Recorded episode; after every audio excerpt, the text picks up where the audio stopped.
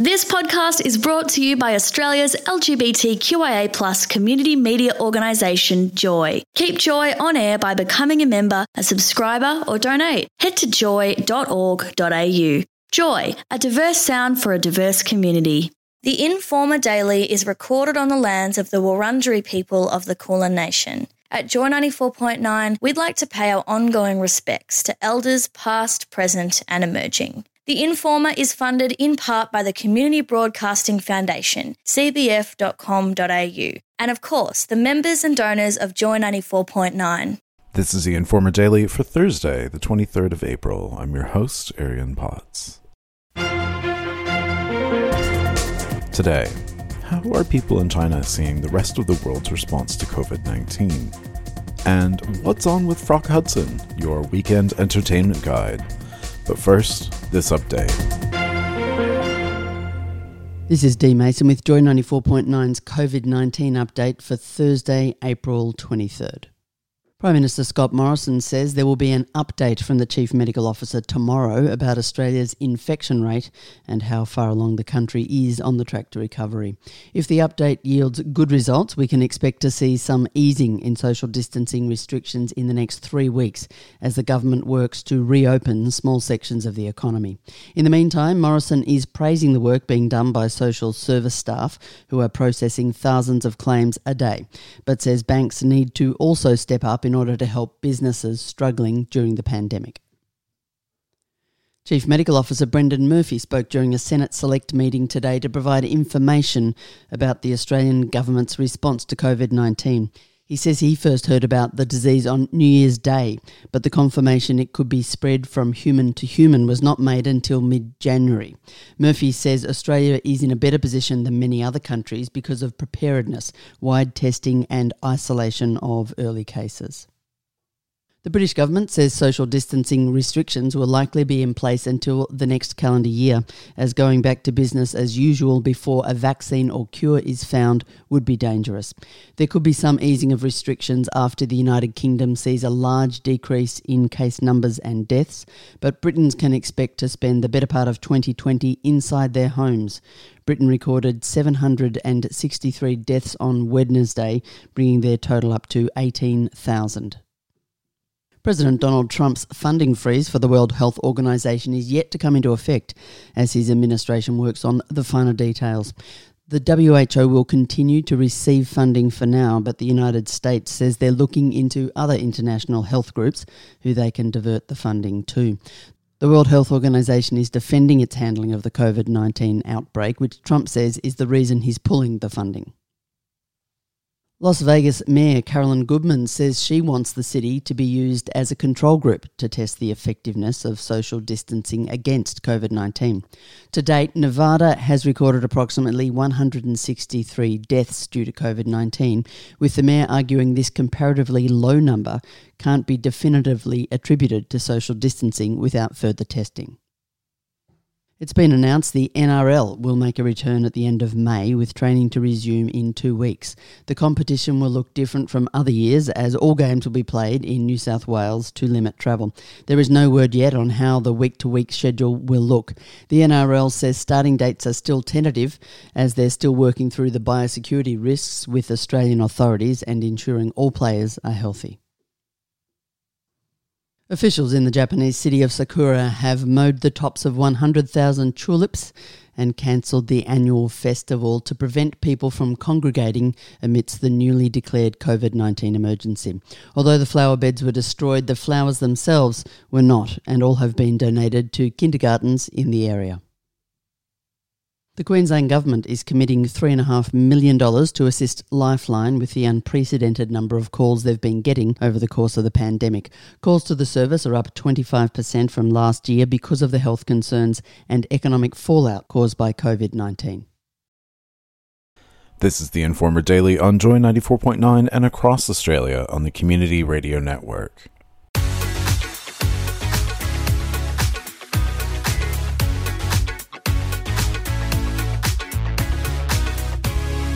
There's been a lot of focus on the Chinese government's role in the COVID 19 crisis from much of the media in Western countries.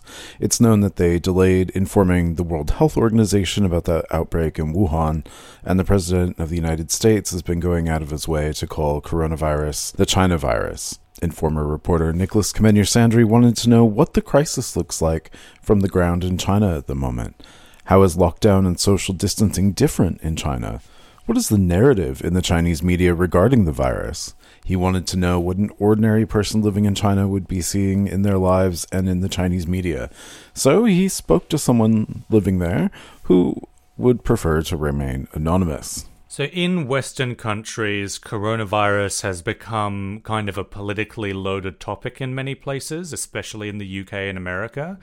What kind of political implications does this crisis have in China? What's the narrative that's being, you know, pushed by the media? What, what, what are you seeing people talk about in terms of this crisis in China? Lots of nations are trying to blame China for the viruses. So you see a shift uh, of discourse in the media a little bit, where originally it was kind of discussing why breakout in Wuhan and as well as focusing on the uh, wild animal um, affair and but then with more research going on and also the changing of political landscape.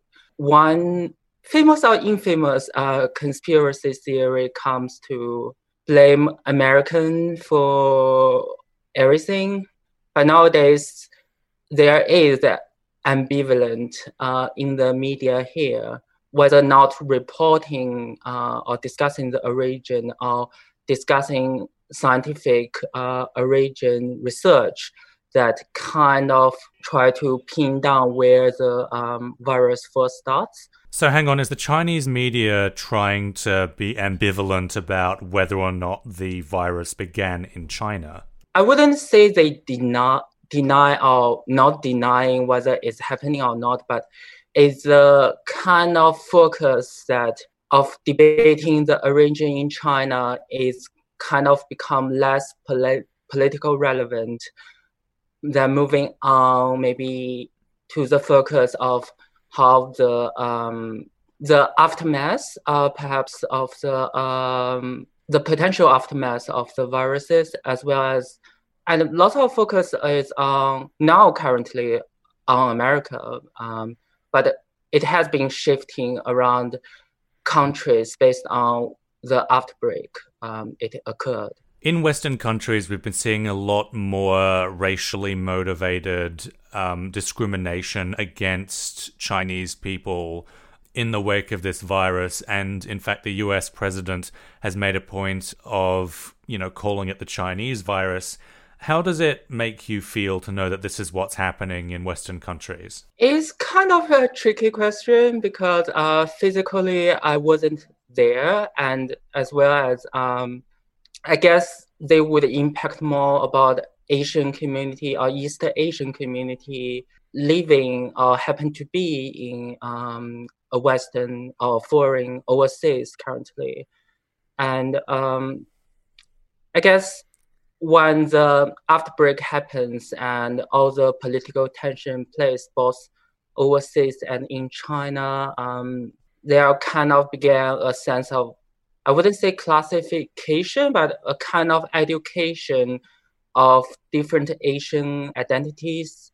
And kind of there is emphasis upon East Asian, um, maybe let's say if we say, uh, I'm using Australia as an example, there might be breakdown of um, Chinese Australian, which uh, when the lockdown in Wuhan happens, the Australian government has actually uh, sent airplanes uh, to for their c- citizens and maybe even PR holders. Uh, and the PR holder is another kind of identity in place there. And um, they they kind of put them in self isolation in I think in Christmas Island. Uh, I didn't realize the political implication back then, but what is what's different is kind of because of the um, both heightened nationalism or tension in play between West versus East narrative, um, it's become more important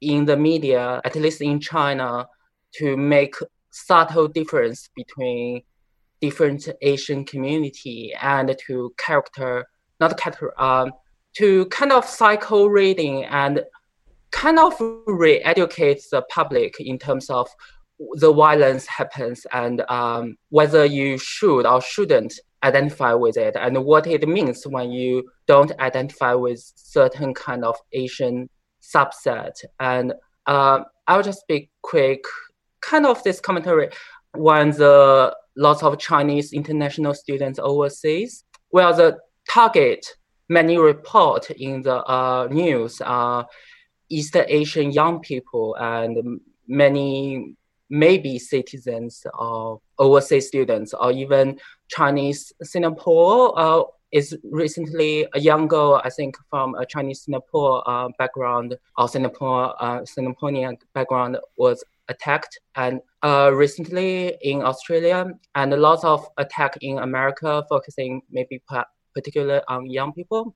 And I wouldn't characterize as harmonious uh, about this whole debating upon the the different Asian community overseas and whether Chinese people should Chinese citizens should relate to them or not because there is um, tension with um, maybe geological and social economical, especially thinking maybe like who which family has the financial po- power to send their children overseas and how you relate to them this is the Informer Daily. We'll be back after this.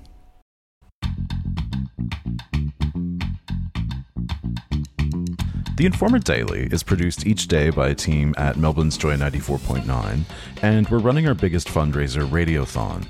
While we're out raising funds to stay on the air, your local community broadcaster needs your financial support too, especially now. There are fewer and fewer voices in broadcasting and regional media, regional newspapers are closing, and community radio represents your local area in a way that no one else is. And we also cover underrepresented groups like the LGBTIQA community. As a nonprofit sector, community radio relies on listener support, and for those of you listening around the country, your local community radio station needs your support now more than ever please go to your station's website and become a member or donate.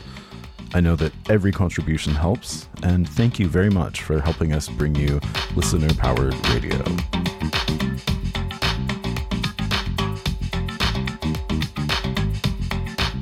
Welcome back. We have more on that interview with Nicholas Kamenyu-Sandri and an anonymous person living in China.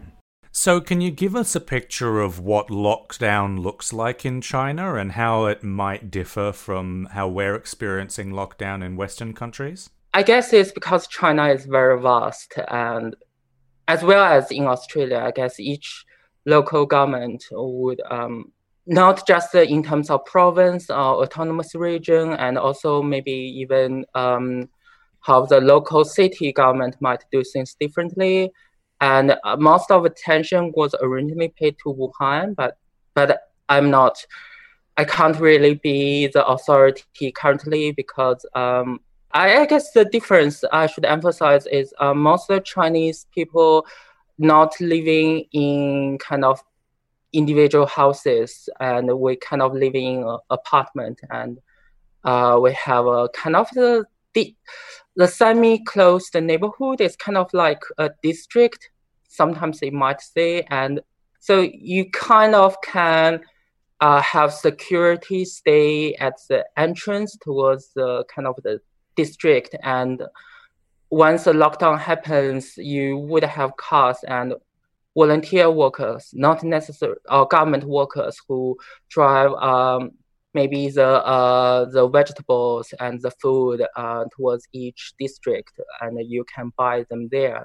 So the food supply is uh, taken care of. So you don't really need to go to the supermarket to buy. And then the uh, the district service also kind of the uh, the worker there also provide with the um, people with the phone number towards any like uh, medicine and also other kind of uh, supermarket service. So they do the delivery.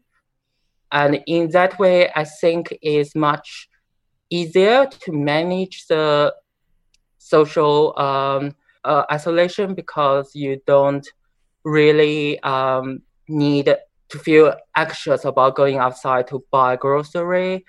And that a, can be a a really important difference. And also another thing, I guess, is um, people can wear mask, uh, facial mask. It's actually really, I wouldn't say kind of enforced, but it's definitely everybody wearing it, and it's kind of encouraged as well as uh, putting on the news. And lots of places won't allow you to enter without facial mask uh, before the lockdown. So there's been a lot of talk worldwide about when things will go back to normal, um, especially in the United States. The president and many protests that are happening there at the moment have stressed that they want lockdown to end as soon as possible, even if the pandemic isn't over. Um, in my home state of Victoria, we're talking about maybe uh, another month or two, depending on you know if we've managed to flatten that curve. Is there that same kind of anxiety in China and that same pressure to get back to normal as soon as possible? At least in China, it's kind of we are already in a post lockdown phase. So it the lockdown only I would say at least in my place, and I for reasons I won't sp- specify where it is. Um, at least uh, most lockdown last only um, a month and a half. Sorry, is lockdown already over in many places in China? Yeah, yeah, I think it's over in Wuhan as well. That's oh. the most. Uh, yeah, yeah, we are already in post lockdown phase, and um, everything is already back to business. That's interesting because the numbers that we've been receiving from China about their new COVID cases have severely dropped off. It's around just above 80,000. And the uh, number of new cases hasn't dropped to absolute zero, but it is severely dropped. You'd get the impression that China has managed to flatten that curve. And from what I've seen, people in Western countries are a bit skeptical of that. Um, are you skeptical of that? Um, I think because what happens, uh, same with Australia, the some sometime during the kind of um, the anxiety, the border between the states are closed. So nowadays, um, people traveling across the place, the province or the uh, states, kind of in the case of Western country, um, is that they would be put into self isolation and kind of being put through the test for 14 days, and the procedure depends. Uh, can be very kind of serious, so they trying to uh, at least uh, minimize the interstate potential transmission, if I use transmission, but also lots of um, the newly reported originally happens um, with the uh, returner from overseas. And that's kind of why there's a lot of political argument about uh, who's being who's able to go overseas and what's kind of these people coming back from overseas and what do we do with them and how the media characterize the return uh, become a whole political issues. Uh, I'm, yeah, that's uh, something to take uh, care, take in mind. But um, you do nowadays have um, some maybe some uh, anxiety over the returner, uh, as well as the returner might produce local patients again, which it happened. Uh, currently the close contact, not the.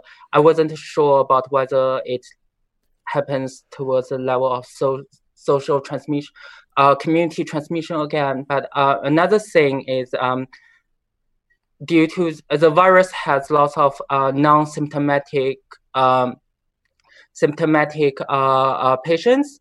So lots of places such as cinemas are not back into business, but bookshops, schools, schools in certain area, not all the school, but universities, as well as uh, restaurants, shopping malls, even swimming centers. Uh, most of them are back to business. So, uh, but people are encouraged. Also, there's uh, checkpoints for temperature. Uh, people are encouraged to wear facial mask uh, and um, among taking other procedures. So we are kind of back into normal life, but we are still trying to maybe realize the aftermath um, with economy and among other overseas uh, having to deal with this pandemic as well. And that was Nicholas Kamenier-Sandry with that story. The interviewee in that story would prefer to remain anonymous.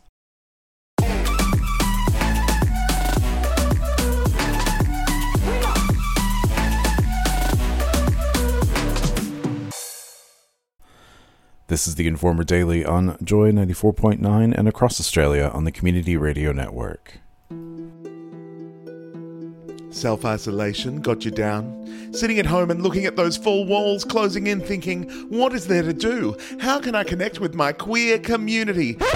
Well, don't worry, it's me, the fabulously furry Frock Hudson, and have I got the listing for you? Just like I've been doing each and every week here on the Informer Daily, I am letting you know what's happening in Queer Australia on the online and streaming landscape so that you can get your daily dose of queerness directly into your home. Here's your hot tips for what's going on this Anzac Day weekend. I must stress that all the times I'm using in this are Australian Eastern Standard Time, so if you're in another part of the country, please do maths accordingly, because I can't. I'm just pretty.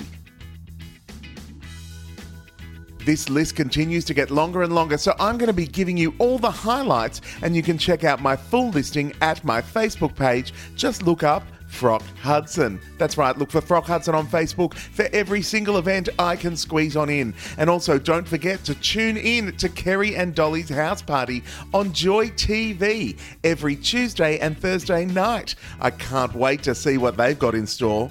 As for this weekend, what's happening Friday? Diamond is kicking off Diamond's Drag Queen Story Time over on the Q News Facebook page with a special Anzac tribute. That's at 1 p.m. and it's fun for the whole family to enjoy. Then at 1:30, catch the lunchtime lockdown with Penetration and DJ Dan Murphy on Dan Murphy's Facebook page.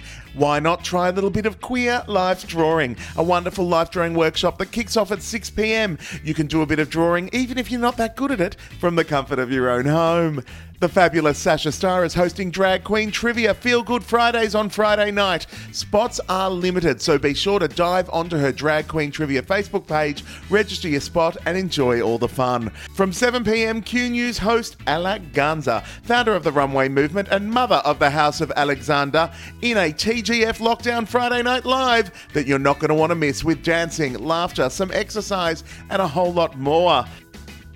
And of course, Fabulash Fridays has the drag covered for you with Vaudeville Drag Cabaret Club streaming all the fun for you to enjoy. Then get your Friday fix with Penetration from Sydney with Frightful Fridays as she gets ready and entertains us all on her Facebook page. Of course, Friday wouldn't be Fridays without Lance TV as Lance DeBoyle and Gabriella Labucci give us lots of entertainment streaming live to Facebook and Channel 31 digitally. And of course, Lexi Gaga kicks up a storm in her living room with Lexi Gag live from 9:30 p.m. on her Instagram page. Then on Saturday from 2 pm, head over to the Q News Facebook page as they continue to host important conversations for our communities. This Saturday, join guest Vincent Marshall as he focuses on the medical concerns of trans men during the pandemic. You can jump onto the event and even ask some questions early if there's things you'd like to know. Then from 4 pm, get your dancing shoes on because it's time for I Remember House, the live stream. Dive into one of the biggest queertastic dance parties we have here in Australia, and we love going to it, and you can enjoy it from the comfort of your own home. I guarantee you're not going to want to stop boogieing. Then from 5 pm, kinky Aussies and New Zealanders are connecting online for a Kinksters catch up, where the kinky community. Share what's happening in their online and streaming spaces for everyone to connect and enjoy. Saturday night, Sasha Star hosts a chick flicks and chill drag queen trivia that'll have you rocking the nostalgia from the comfort of your couch. Then catch Stonewall live every Saturday night for an evening of campness you're not going to want to miss. The Vixens of Vaudeville dance up a storm on Saturday nights with Vaudeville TV. Check it out via their Facebook page. Then at Piano Bar Geelong, Andy Popjoy and Joss Russell give you the Saturday night party you've been asking for. You request a tune and they perform it. What a different way to do karaoke.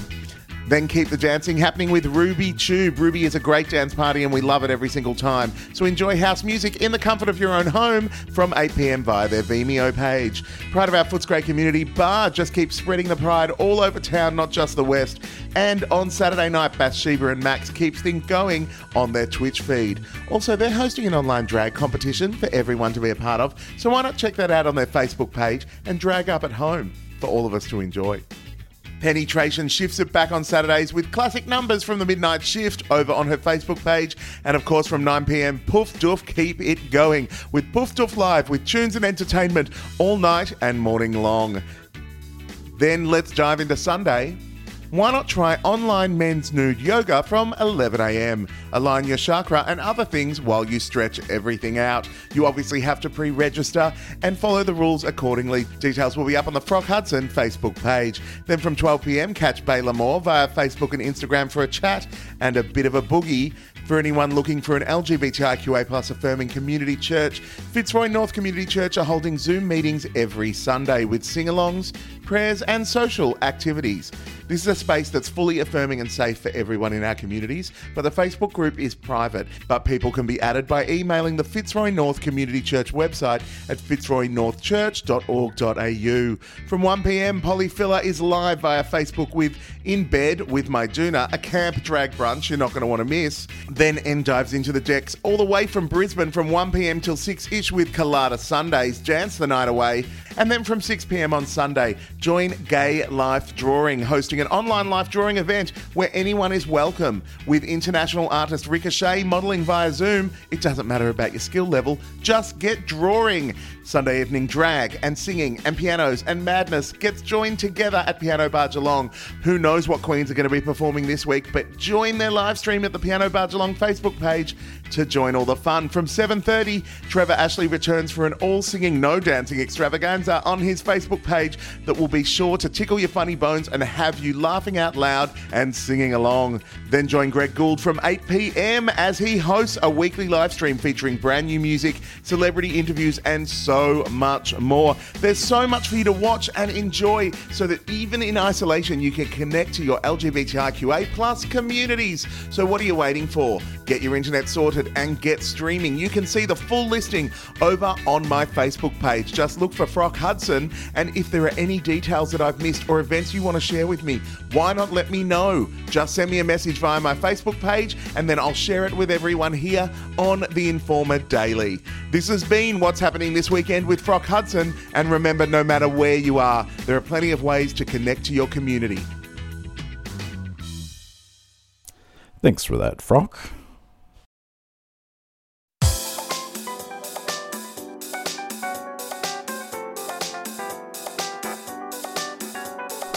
If you like what you heard, and how couldn't you love it? Now is the time to help out your local community radio station.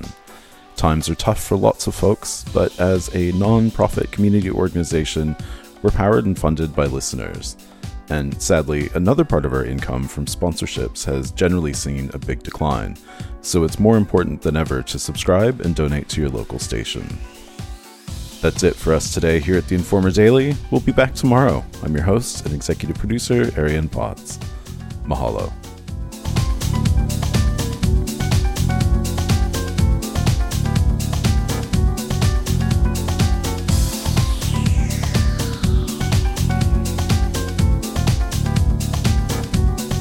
The Informer is funded in part by the Community Broadcasting Foundation, cbf.com.au, and of course, the members and donors of Joy 94.9. You can help us by visiting joy.org.au and become a member or donate. Any amount helps us bring you community powered radio. Thank you.